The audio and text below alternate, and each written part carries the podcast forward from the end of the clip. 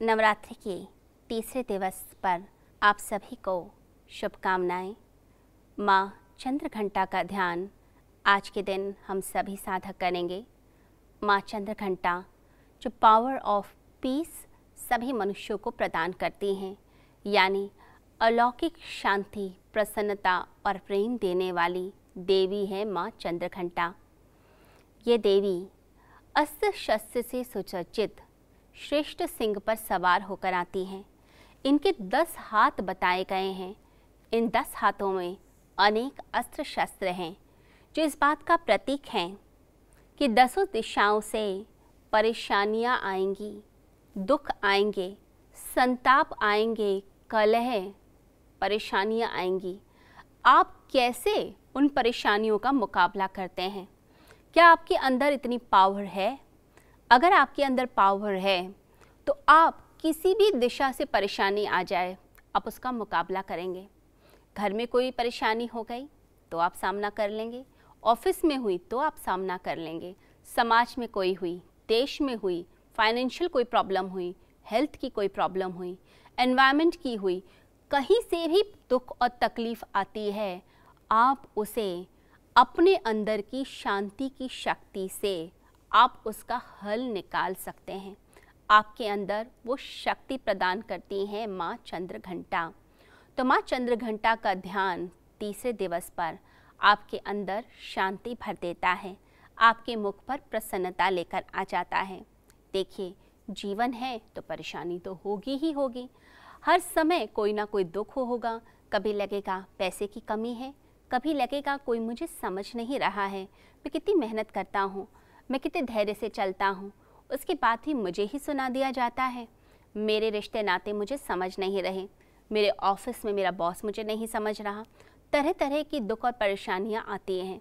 परंतु इसी जीवन के बीच में रहकर, जो अपने जीवन में शांति ला सकता है, वह समझिए, वह व्यक्ति विशेषज्ञ है, खिलाड़ी है। वो जीवन को एक खेल की तरह ले रहा है।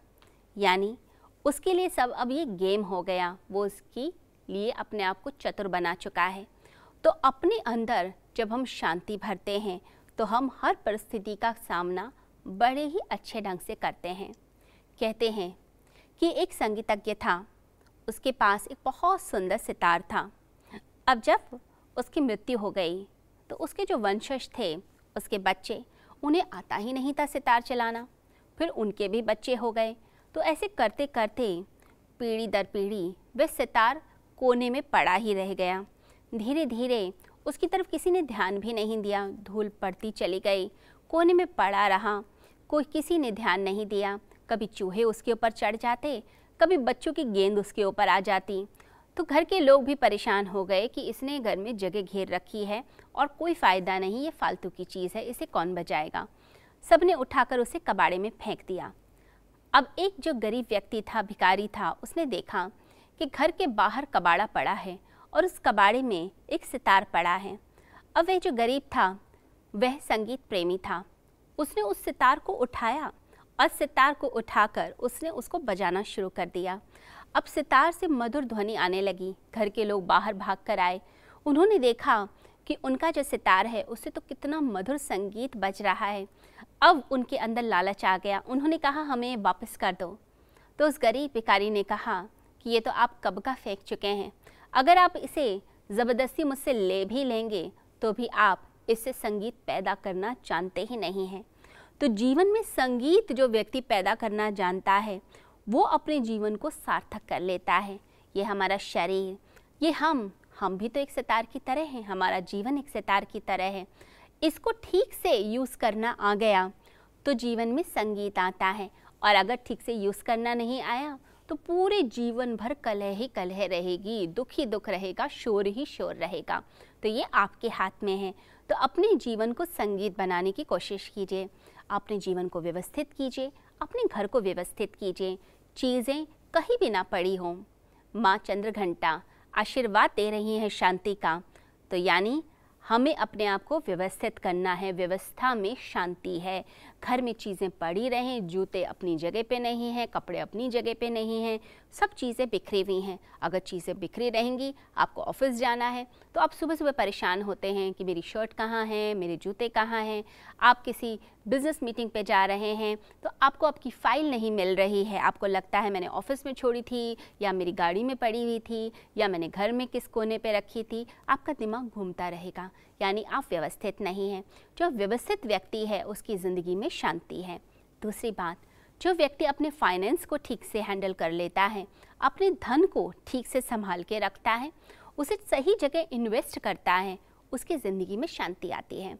कभी कभी जब धन नहीं होता तो घर के लोग बिना बात के लड़ रहे होते हैं, क्योंकि लगता है कि मेरे पास धन नहीं तो कैसे सुरक्षा मिलेगी? चीज़ें कैसे आएँगी? घर की ज़रूरतें कैसे पूरी होंगी?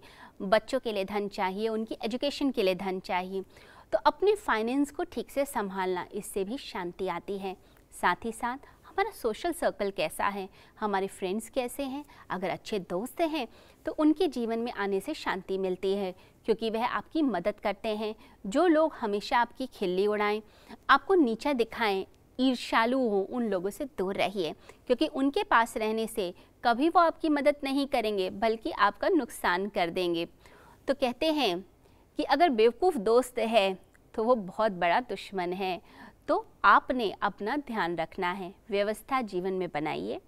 अपने आप को ठीक कीजिए, अपने सेहत के प्रति जागरूक हों, सेहत के प्रति व्यवस्था बनाएँ, अपने लाइफस्टाइल को ठीक करें। माता आशीर्वाद दे रही हैं शांति का। तो माता से प्रार्थना करें, या देवी सर्वभूतेषु शांति रूपेण संस्थिता नमस्तस्यै नमस्तस्यै नमस्तस्यै नमो नमः। तो जो शांति की देवी हैं, उन्हें हम नमस्कार करते हैं। तो शांति के लिए प्रयत्न करना पड़ता है। अपने अंदर शांति को जागृत करने के लिए प्रयास करना पड़ता है। शांति ऐसे ही नहीं मिलती है। पूरा जीवन अशांति से भरा हुआ दिखाई देता है, क्योंकि हमने अशांति के प्रयोग कर लिए। अब ज़रूरी है शांति का प्रयोग किया जाए। तो कुछ देर ध्यान में बैठें। योग को अपनाएँ। प्राणायाम करें, अपने गुरु से जुड़ें, परमात्मा से जुड़ें, ये सभी शांति देते हैं। भगवान श्री कृष्ण ने गीता में कहा है, प्रशांत मन न योगिनम सुखमोत्तम उपेति शांत रजसम, ब्रह्मदूतम कलमशम तो किसे मिलती है सबसे अच्छी खुशी और शांति? उसे मिलती है जो अपने मन पर विजय प्राप्त करता है। तो हम दूसरों पर विजय प्राप्त करना चाहते हैं और अपने मन पर नहीं, अपने ऊपर नहीं। तो अपने ऊपर प्रयोग करें और इस नवरात्रे पर कुछ ऐसा कीजिए कि जीवन ही बदल जाए। माता की इतनी कृपा हो कि जीवन धन्य हो और शांति ही शांति आए। आप सभी को नवरात्रि की पुनः शुभकामनाएँ। जय माता दी।